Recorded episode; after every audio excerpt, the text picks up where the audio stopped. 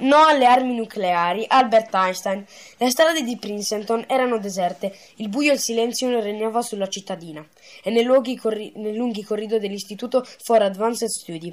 Una sola finestra era illuminata. Albert Einstein era ancora nel suo ufficio, si dondolava sulla sedia e poi si fermava e tornava a scorrere il testo di una lettera. A 76 anni era universalmente riconosciuto come la mente più luminosa della sua epoca.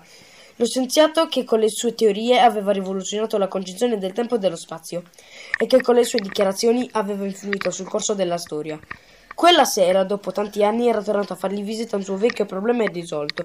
I rami degli alberi eh, battevano contro le ampie vetrate dell'istituto nel quale insegnava dal 1933, da quando, cioè, eh, aveva lasciato la Germania.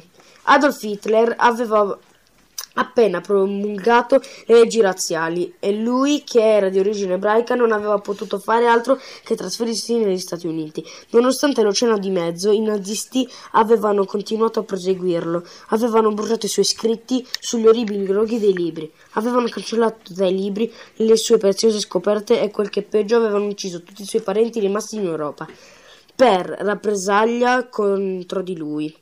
Nel 1939 Einstein era venuto a sapere che gli scienziati del Terzo Reich stavano lavorando alla bomba atomica. La sua fede nel dialogo e nella pace vacillo. Einstein compì allora un gesto che avrebbe rimpianto per tutta la sua vita. Assieme ad altri scienziati inviò una lettera al presidente degli Stati Uniti, Franklin Delano Roosevelt, per informarlo del pericolo che il mondo stava correndo e per sollecitare la realizzazione di una bomba atomica americana, il primo possibile. Il prima possibile. Probabilmente gli scienziati statunitensi lavoravano già per tempo da quell'ordigno. Difatti Einstein non seppe mai quando la lettera avesse influito sulle decisioni del presidente o se le avesse accelerate. Il 6 agosto 1945 l'aeronautica militare statunitense sganciò la bomba atomica sulla, citt- sulla città giapponese di Hiroshima. Tre giorni dopo fece lo stesso sulla città di Nagasaki. Erano passati dieci anni da allora. Che notte spettrale e quanti brutti ricordi gli erano tornati a mente. Pensò ai tre fantasmi del racconto di Charleston Dickens. Il suo Uh, aveva scelto di ripresentarsi in una notte perfetta per gli spettri. Era venuto da solo, però, perché riassumeva in sé il passato, il presente e il futuro. Era un fantasma eterno e poneva una sola domanda: è possibile abolire la guerra? La lettera che stringeva tra le dita si poneva quello stesso interrogativo. A inviargliela era Bertrand Russell, un importante filosofo e matematico inglese. Come lui, Russell aveva ottenuto il premio Nobel. Come lui era assillato da quell'antico problema, nonostante i due conflitti mondiali che avevano rischiato di annientarlo l'uomo, annientare l'uomo, non aveva ancora rifiutato la guerra come strumento utile a risolvere i dissidi e anzi già si profilava all'orizzonte un nuovo incubo, più vasto e più terribile del precedente. La guerra nucleare nel marzo del 1954 gli Stati Uniti avevano testato la bomba all'idrogeno sull'atollo di Bikini, nell'Oceano Pacifico.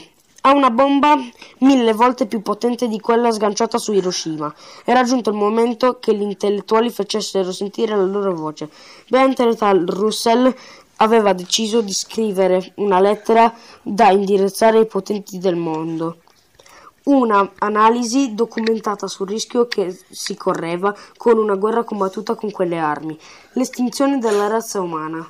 Se sotto quella dichiarazione vi so, fosse stata la firma di Albert Einstein, il mondo non avrebbe potuto ignorarla. Einstein si passò una mano tra i folti, capelli bianchi e d'improvviso si sentì stanco. Un'altra lettera sotto la quale segnare il proprio nome, un'altra responsabilità di fronte al mondo intero. E se quella lettera avesse generato invece un effetto imprevedibile? Se gli uomini l'avessero fraintesa o se fosse eh, stato già troppo tardi? Infilò la lettera nella tasca della giacca, si alzò nel, dalla sedia diede un'ultima occhiata al suo studio, spense la luce e se ne stesse per qualche istante ancora in piedi al buio. In quel silenzio, in quella totale oscurità, riusciva a percepire tutti gli oggetti disposti nello spazio, ricorporse mentalmente gli anni trascorsi tra quelle mura. Tutti i ragionamenti, i calcoli, i progetti, le invenzioni, le illuminazioni, gli errori. Da quella stanza le sue parole, le sue idee, le sue battute ironiche, le sue dichiarazioni sferzanti erano giunte in ogni angolo del pianeta. A pensarci bene era stata una bella vita, la sua. Gli piaceva pensare che fosse stato, stata anche utile. Era convinto che la vita non era degna di essere vissuta, se non per qualcun altro. Aveva compreso fino in fondo la possibilità della mente umana e se ne era assunto la responsabilità. Lui aveva amato la scienza, sì, sì, ma anche l'umanità. A passi lenti si avviò verso casa, godendo il fresco di quella sera d'aprile. Toccò la, ter- la lettera nella tasca. Sentì il cuore che batteva contro. Domani avrebbero deciso per quella sera non avrebbe prestato ascolto a quel fantasma. Uh, avrebbe lasciato che uh, le lancette dell'orologio sulla facciata dell'istituto comprissero il loro giro obbligato, che il vento spazzasse il viale di foglie e che gufi bubolassero nascosti tra i rami. Domani si sarebbe assunto la sua responsabilità di fronte al mondo. C'era ancora tempo, era esperto in materia. Il eh, 18 aprile 1955 Bertrand Russell era in volo da Roma a Parigi. Un annuncio improvviso avvertì i viaggiatori di, un di una terribile notizia. Era appena morto Albert Einstein.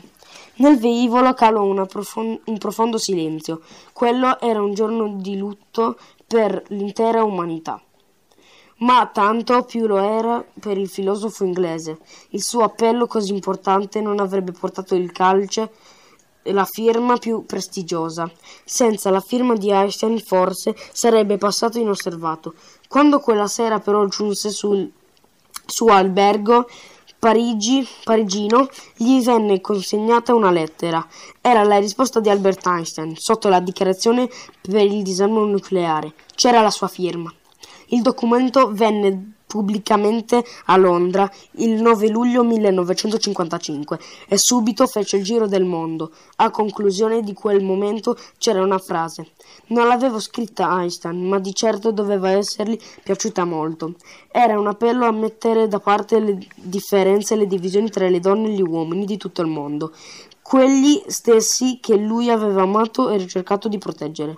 Diceva così. Ricordatevi della vostra umanità e di, di dimenticare il resto.